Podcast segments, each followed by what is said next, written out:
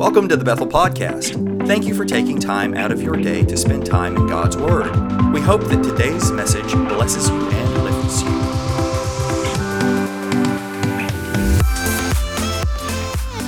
I have to be honest with you today. I had a sermon prepared different than the one that I'm going to preach. I woke up this morning and uh, I just something, God laid something on my heart to, to share with you today. It's found in Luke chapter 15, and it may apply to you, it may not apply to you. But if I just sense that God gave it to me, so I'm going to preach it to you the best I can, just like He gave it to me. That'd be all right? It's called Playing Games with God. Playing Games with God. Luke chapter 14. I'm sorry, I told you chapter 14, verse number 15 is where we'll start. And when one of them who sat at, at supper with him heard these things, he said unto him, Blessed is he who shall eat bread in the kingdom of God. And Jesus said, He said unto him, gives a parable, a certain man made a great supper and invited many to come.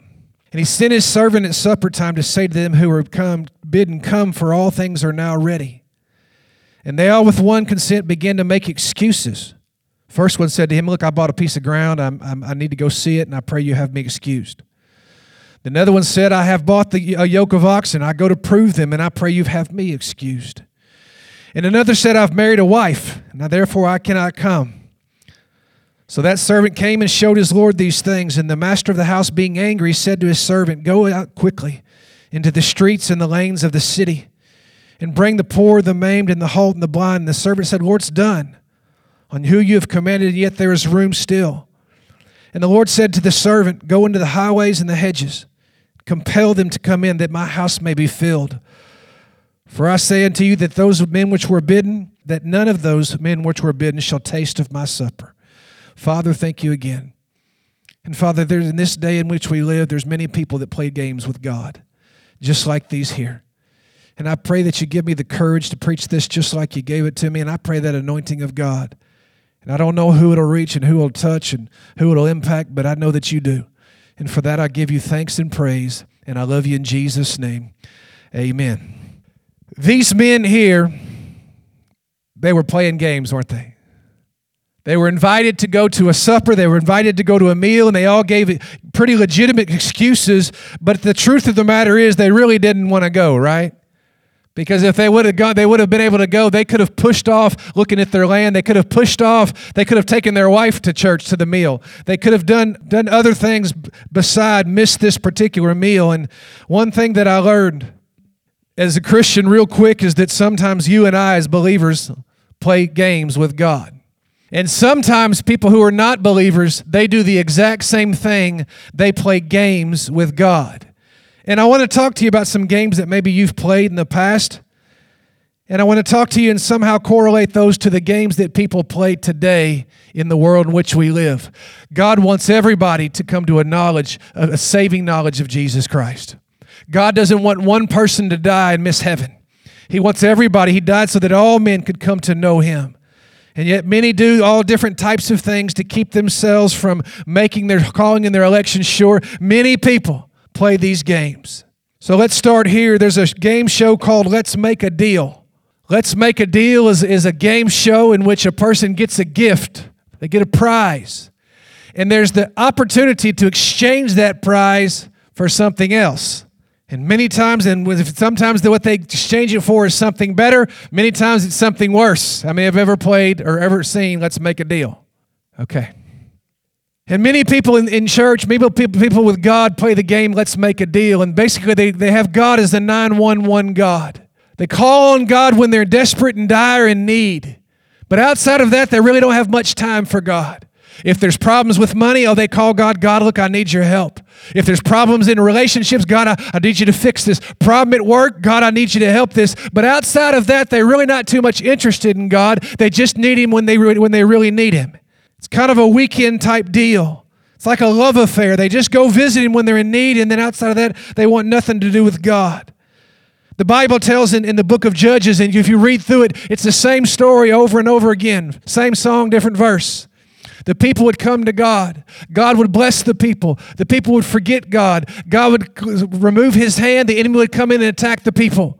Then the people would turn to God again, and God would bless the people. And then God would bless the people, and the people would forget about God. And then God would remove his protection, the enemy would come in, and then the people would cry out to God again. It was a pattern that went over and over and over again. And that's the let's make a deal type of, of game. God, I just need you when I need you, but outside of that, I want you to know something that I'm really not interested in you. I just want you to get me out of my problem. Let me tell you, if that's a game that somebody's ever played, I've played that game a time or two. But I can tell you this, it didn't work for me. It didn't work for the, ju- the book of Judges. It didn't work for you because here's the thing God always wants to be first place in our life. He doesn't do a very good job taking back seat. And the thing is, God will always continue to cause things to happen, things to go wrong, things to not work out like they're supposed to, until we get to the place we say, God, look, I'm not putting you as a let's make a deal, God, I'm putting you in first place. That's the game of let's make a deal. There's another game. It's called hide and seek. How many have ever played hide and seek? Hide and seek is a kid's game. I think it's one of the first games we ever learned to play. I love to watch the kids in our church play hide and seek because they can pick some incredible places to hide. Anybody know where the, the cafe is in the back? You know where we would put the cups in the I've seen two or three kids hide up in there. I don't know how they got in there, but they were hiding there. Oh, there they go. There she is right there. It's hide and seek. It's a wonderful game, but sometimes playing the game of hide and seeking with the kingdom of God doesn't work either. Some people play the game as long as they think they can hear God calling them, that all is well. They skip church, they compromise with sin, and every once in a while they pray, but they just want to keep God on the string just as long as they can reach out and know that God's there when they need Him. Really not that dedicated to God, not really that concerned about God. They just want to keep Him close enough to where when they need Him, close enough that He's still there because they know that they need God in their life. I see this as a pastor. Many times there are people that have come maybe once or twice a year. Sometimes I hadn't seen them in years, but they still text me. They still call me. They just want to make sure that they're still kind of in the club, that they're still kind of with God, even though they want nothing to do with Him outside of that. Once of God, this kind of hide and seek type thing is, is one of those things. It's the people who call, it's the Mr. Hoover who passed away recently. There was a young lady that used to, she testified that when she was growing, she wasn't living for God. She'd always call Brother Hoover's house because she was afraid she might have missed the rapture.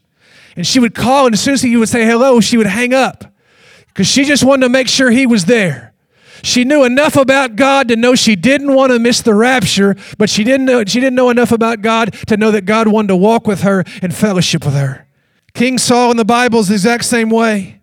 He wanted to look spiritual, so he stood next to Samuel the prophet. And Saul was one of those that he was, he was disobedient to God. He was filled with jealousy and rage and hate, trying to kill David.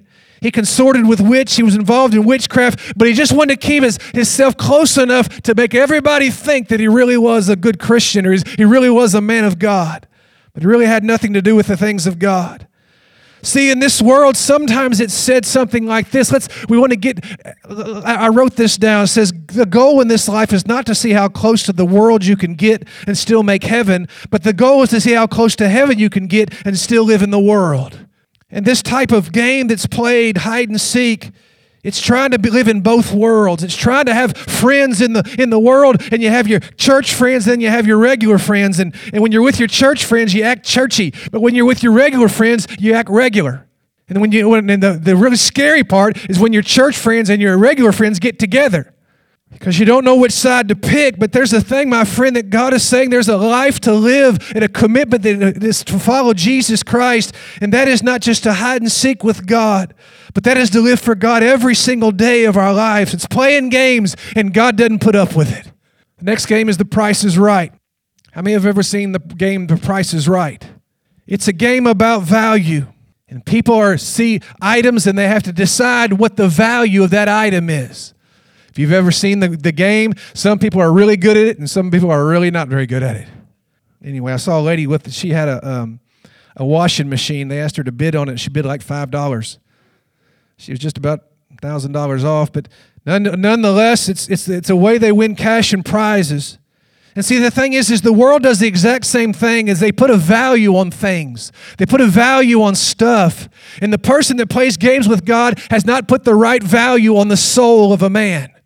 They hadn't put placed the right price, the right value on the soul of a man because it's the most important thing that you and I possess. Jesus said it like this What benefit is it if you gain the whole world but lose your own soul? He says this Is anything worth more than your own soul? And people live every single day, and Christians live every single day, supposed Christians, and they live and they don't understand how important their soul is. Because the soul is the most important thing that you own because it's going to live forever. If I was going to give you a $1,000 for your eyeballs, would you give them to me? What if I told you I'd give you, a, if I had a million dollars and I was going to give you a million dollars for your eyes, would you give them to me? What if I told you this? I got $10 billion in my back pocket and I'll give it to you if you'll give me both of your eyes.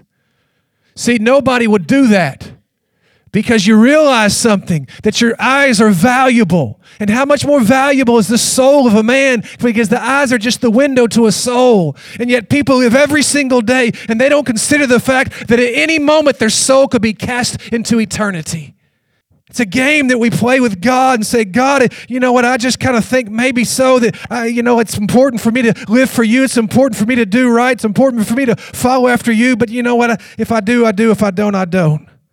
The next game is Jeopardy. And Jeopardy is a game where the answers are questions. It's one of those games that when I watched, I realized I would probably never be on the game of Jeopardy. The moderator asks the, gives the answer, and then the, the contestant has to g- give the question that goes along with the answer. It's an interesting game if you've ever watched it. And there is that person that they have question after question after question that keeps them from following after God. All the questions, if they could just answer these questions in life, they just, maybe they'd make a decision for Christ, but they don't ever answer the questions. And the questions, though, they're things that are important questions. Why do little babies get hurt? Why does God allow evil? Why is the Bible written just by men? Does God send people to hell? Is Jesus really the only way? And they have all these questions, and they never answer the question to where it brings them to a place where they come to Jesus. And the question is the stumbling block that stands in between them and God. And for those people, and there we talked about it before church, those people that have all these questions about why God is this and why God is that, they have all these different particular things that they want to ask, but they never come to the place where they give God their, God, God their life. And I want to tell them, are you really okay? If you all you're asking and all this truth seeking that you're looking for, are you really okay if when you come to the end of your conclusion, you realize Jesus really is the only way? Are you okay with that? Or are you more concerned about being right? Are you more concerned about not just knowing the truth, but knowing a truth or your truth? Because the Bible says the fool has said in his heart, There is no God. And I've heard people say this okay, well, uh, okay, preacher, what about this? What if you're wrong? Are you able to accept that as a fact? And that's a good question, and I appreciate that question. And yes, if we are wrong, if I'm wrong as a Christian, if I've placed my faith into Christ, my eternity into His hands, and I'm wrong, I'll be okay with that. Because I like to play the odds. And the odds are a whole lot better in my favor being right than in your favor being right. Because here's the thing: if I've if I if I'm wrong, I've just wasted my life. But if you're wrong, you've wasted eternity. And I like my odds a whole lot better than yours. The thing is, is I believe this that the people that, that play the game of questions and asking God to answer all their questions before they'll give their life to Christ. I'm telling you, my friend, at the end of the day, even in this life, I'm going to be a whole lot better off than anybody else. Because the thing is, is I'm going to be a better citizen. If heaven, heaven wasn't even part of the deal, I'd still, we'd still be uh, in a better place. Christians are better citizens. They're better husbands. They're better wives. They're better, they're better parents. They pay their taxes. They pray for their enemies. They're people that you would want to have in your, in your community or in your, in your nation. But even if all that we've, we've all we've believed is a farce, we're still better off than the person who says there is no God. The next game is the game of called chicken. You ever heard of the game chicken? There's two cars, two bikes, two people running at each other. And one of them eventually is going to have to fall off because if not, they're going to crash into each other. And I've never played chicken. I really thought that was a dumb game. I just thought it was a lose lose. if you feel like you want to play that and you want to win, I, before we even start, you go ahead and win. You've won. But it's the person that's waiting until their very last possible moment to commit their life to God. It's the person that's waiting to the very last moment. I want to live my life right now. I, I want to experience all that there is. And then at some point, I got enough sense to know I need to get my life right with God. It's the person who says, you know what, I'm gonna go out and sow my wild oats, and then when I get old, and then when I have no more, God has no more use for me, then I'll give my life to God. And that's a game that you cannot play with God.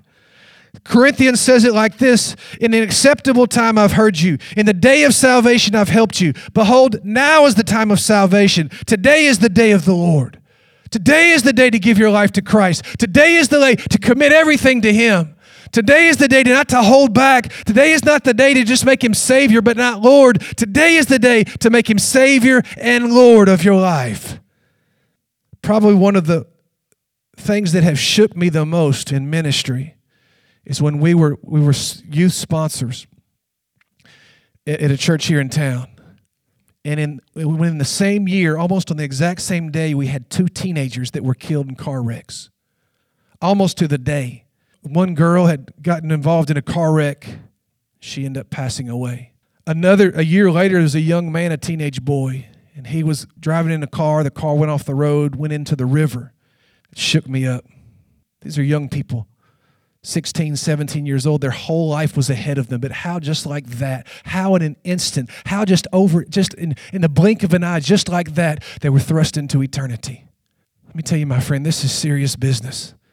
This thing about following God and playing games with God, don't play chicken with God. Because lots of people that you and I both know who should have lived to 80, should have lived to 100, died at 20 people that had everything, all gifts and abilities. Steve Jobs, one of the brightest minds in the world, brightest minds in the world, his life was snatched away from him at 50 something years old, 52 years old. There's probably people who are carrying uh, uh, weapons in church here.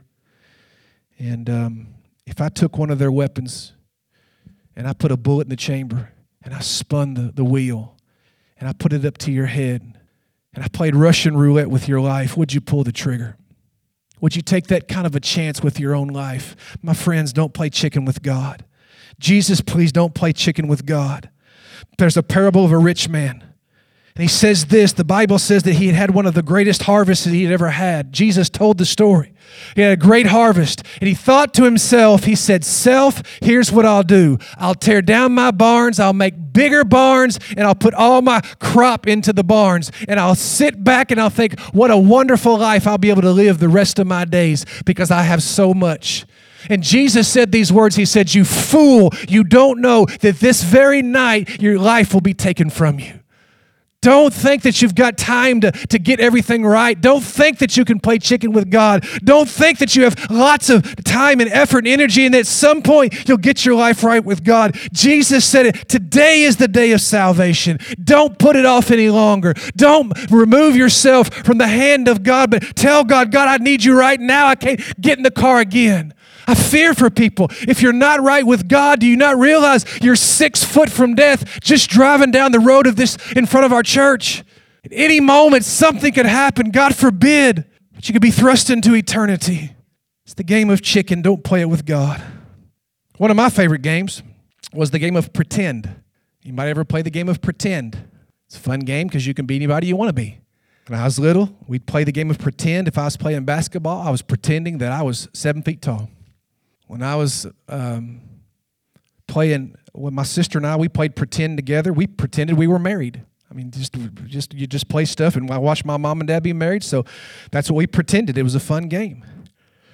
There's different types of things you can do in, in playing the game of pretend, and there are those people that pretend to be a Christian. They hide among the Christian people. They act moral. They act right. They tell who their pastor is, they say the name of their church, they attend a particular uh, body of believers, but they're really just pretending. They really haven't committed their life to God. The story in the Bible is a couple of pretenders is Ananias and Sapphira. In the early church, because people were coming to God, the synagogue was kicking them out of the synagogue. They were accepting Christ, and so they were get kicked out of basically life as they knew it. Everything was tied to the synagogue people's jobs, their livelihood, their homes, everything. When you got kicked out of the synagogue, it wasn't just like they kicked you out of church, they kicked you out of all of uh, public life. And so people by the droves were, and they were losing their jobs, they were losing their, their, their livelihoods. And so that there came to be a problem, so people began to give so that these people could be taken care of until they got back on their feet. People began to sell houses and lands, the Bible says, and they brought the money to give it to the disciples. And then the apostles, they began to disperse it out to those that are in need. And the Bible says that Ananias and Sapphira, they got caught onto this game and they noticed how people were being so acclaimed and applauded because they had sold some of their assets and given them to this particular, this particular cause. And, and they did the same thing. They sold a piece of property and brought the, the, the price of it and gave it to, to, to Peter. The only problem was is they didn't bring the whole price. They kept back some of it for themselves. They were pretending that they were really generous, but in reality they were not. They were really greedy. And Peter calls them out, and just like that, just like that, Ananias and Sapphira both drop dead right there in church. I bet church would be full the next week if people just dropped dead because we didn't do right. They were pretending. They were acting one way around their friends and another way around church people. They were giving every excuse why not to live right. If the opportunity comes to sin, to get drunk, to be involved in sexual immorality, they would take it in. They are those, this particular game is the game of compromise. And they'll give you every excuse why they're not going to serve God, every excuse why they can't completely sell out to God. They'll consider changing churches because they don't like the sermon that's preached because it preaches against the sin that they're involved in. So they go down to one where they agree with what their sin is. Can I tell you, my friend, it's still it's just a game. You can't play that game with God. This thing about it is, I, I know this oh too well. One of the most uncomfortable feelings I've ever had is that I know I'm not living right. I'm not right with God, living right for God, but sitting in a church. That is one of the most uncomfortable feelings I've ever had. Knowing, I'm not talking about there's just seeing, not, not something, maybe there's something somewhere behind that I don't know of that maybe I'm not doing right now. But knowing I wasn't living right for God instead of sitting in, in church uh, pews, worshiping, with lifting my hands, praying prayers, singing to God, knowing that things were not right, the most uncomfortable feeling. And what I was doing is I was being a pretender.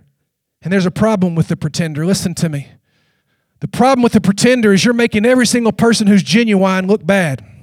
Because all the people that you live with, all the people that you go with, and they see how you live and you don't live like you, you're a Christian. And they see that, then they think everybody else that's doing it is genuine, they think that they're the same way. Can I tell you, pretenders, sometimes the Bible says this I wish you'd either be hot, I wish you'd be cold, but you're right in the middle. And you're, you're hurting the kingdom of God. You're hurting the people around you, the people that are genuine. The, the word, the technical word is antinomianism. And that's the Bible that says, "Oh, I live by grace, so I can, you know, I can live any way I want to because I live by grace. I'm gonna do something, and I know I'm gonna do it. It's gonna be wrong, but that's okay. God will forgive me because I know He's a God of grace." It says, "Once saved, anything goes." Tell you, it's it's a false doctrine. It's a game that's being played with God. And can I just, just to maybe somebody somewhere, can I just be, can we just be honest for a moment? Come on. You know you're not living right. You know it. You know that you have two lives. You have your church life and your other life, and, and they're not compatible. And can you just be honest before God right now? Make a decision. Get all out. Go ahead and just go ahead and get all out or get all in, but don't stay in the, mid- in the middle. Something about that. It's a game that we play with God. I can tell you firsthand the game of pretend. It's a miserable way to live. And lastly, today, one of my favorite games is the newlywed game. How many remember the newlywed game? It's where young couples who just gotten married and they're talking about all the wonders of uh, the honeymoon of being married and they have questions that they answer and they try to answer them in the same way. What's your favorite color? And the husband says blue. And then the wife, they ask the wife the same question, question, what's your husband's favorite color? And she says green. It's fun just to watch them look at each other real funny, but it's, it's okay because they're, they're newlyweds. And there's a place in, in, in newlyweds, the one thing that, uh, that it wasn't re- really real about it, it wasn't really a good picture of what marriage was about because at some pi- point you have to get past that particular stage in your relationship. You like the feeling, but, but not really the responsibility. And sometimes Christians can be in that same place, or people can be in that same place. I, I like the feeling of being a Christian. I like the respect that goes with being a Christian. I like the morality that goes with being a Christian. I just don't necessarily like the responsibility. And you can't have one without the other. There's a responsibility to being a born again believer. There's this responsibility that, you know, there's some people who will never join a church. I don't want to get involved in politics. My friend, love what Jesus loves, and he loves his church. Be a part of what God loves, and God loves his church. Don't ask him to serve in a local church. Don't ask them to give. My goodness, don't ever ask them to give. Don't ask them to, to get involved in missions or to, to, to tell their friends or family about Jesus because they're too busy for that or they have to they have things that they're working on. Don't ever ask them because they just don't want the responsibility. It's a game.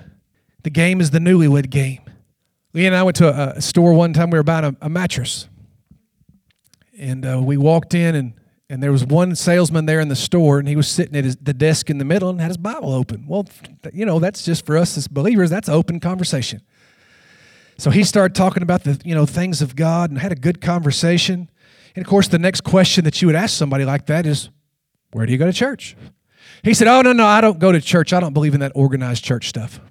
And uh, so we, I kind of, I kind of took me back because he really was. When you talked to him, he, he was very fluent in, in Scripture. You, he just knew what he was talking about. He, and so it just took me back. But the thing is, as I began to realize, is that what he was doing, he was just playing a game, that newlywed game.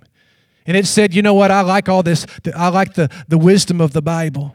I, I like the the camaraderie. I like the fact I get to go to heaven. But just don't ever ask me to get involved in in, in the work of God. It's a game, friends. There's something about being about faith in the Christian faith, Christian walk that's important. And faith is just not faith. Sometimes we think faith is taking a risk. Peter stepping out on the boat. We say Peter stepped out in faith. He took a risk. Faith is partly about risk, but faith is also about being faithful, being dependable, being loyal to God. So when we talk about being faith, it's having faith. It's not just faith for a risk. It's faith to trust and be dependable that God can count on you if He needs you. And so when we pick and choose and cherry pick what we're going to do for God, what we're not going to do, go do for God. I hear people people say like this. They they'll make comments like this, and this lets me know they're playing the newlywed game. They'll say things like they'll say things like, "Oh yeah, yeah, I go to lots of churches." In other words, what that's saying is I got commitment, commitment issues. They'll say things like, you know, I only get one day off.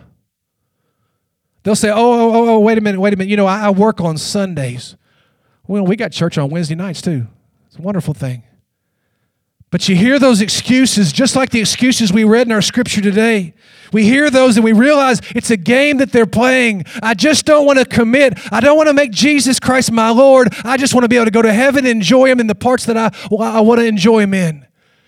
Friends, let me tell you something today. You cannot cherry pick what God has for us. The thing is, is He needs people that are not just faith filled, but people, people who are faithful as well. Isaiah 29 says, The Lord says, These people come near to me with their mouth and honor me with their lips, but their hearts are far from me. Listen, I'm going to tell you something. This is another game that I played. For 19 years, I played athletics. I was a travel ball kid. And, and the, the championships, the finals were always on Sunday, so I would always say, Oh, but I got to play on Sunday. Oh, but I, I, got, I got a tournament on this Sunday. And I was really just playing games with God. And I never realized until I really committed my life to Jesus that all of a sudden church became more important than any other activity I was involved in on Sundays. Committing our life to the kingdom of God. It's playing a game. It's playing a game. You ever heard of a CEO Christian? Christmas and Easter only Christian? It's a game. And I say that if you're watching this and you're a Christmas or Easter only Christian, I just want you to know something you're playing a game with God. You really are. You're hiding among Christians. You're not, you're not saved. You don't love the things that God loves. And the thing is, is the first step is you got to say, look, God, I'm going to commit my life to you no matter what. God didn't want you to be me. He didn't want you to be some kind of weirdo Christian that you have a picture of in your mind. He wants you right now serving you, serving him with all of your energy and all of your effort. Becoming a follower of Jesus Christ. There's games that we play in the life of believers. There's games that we read about in our scripture today, but the thing is, is God's just looking for some people who will be honest and open with Him and say, God, look, I give my life to you. I give my goals to you. I go give my ambitions to you Whatever happens, if I'm single and I want to be married, but God, I give that to you. If I, if I don't have, have kids or I have 10 kids, God, I just give that to you. My ambition, whatever I do in this life, whatever purpose I serve in this life, it doesn't matter, God, I give that to you. That's what Jesus is looking for today. Thank you for listening to today's message. We pray that it challenges you to dig deeper into the Word of God and grows your faith. If you would like to reach out to us, please visit our website at www.mybethel.net. Thank you.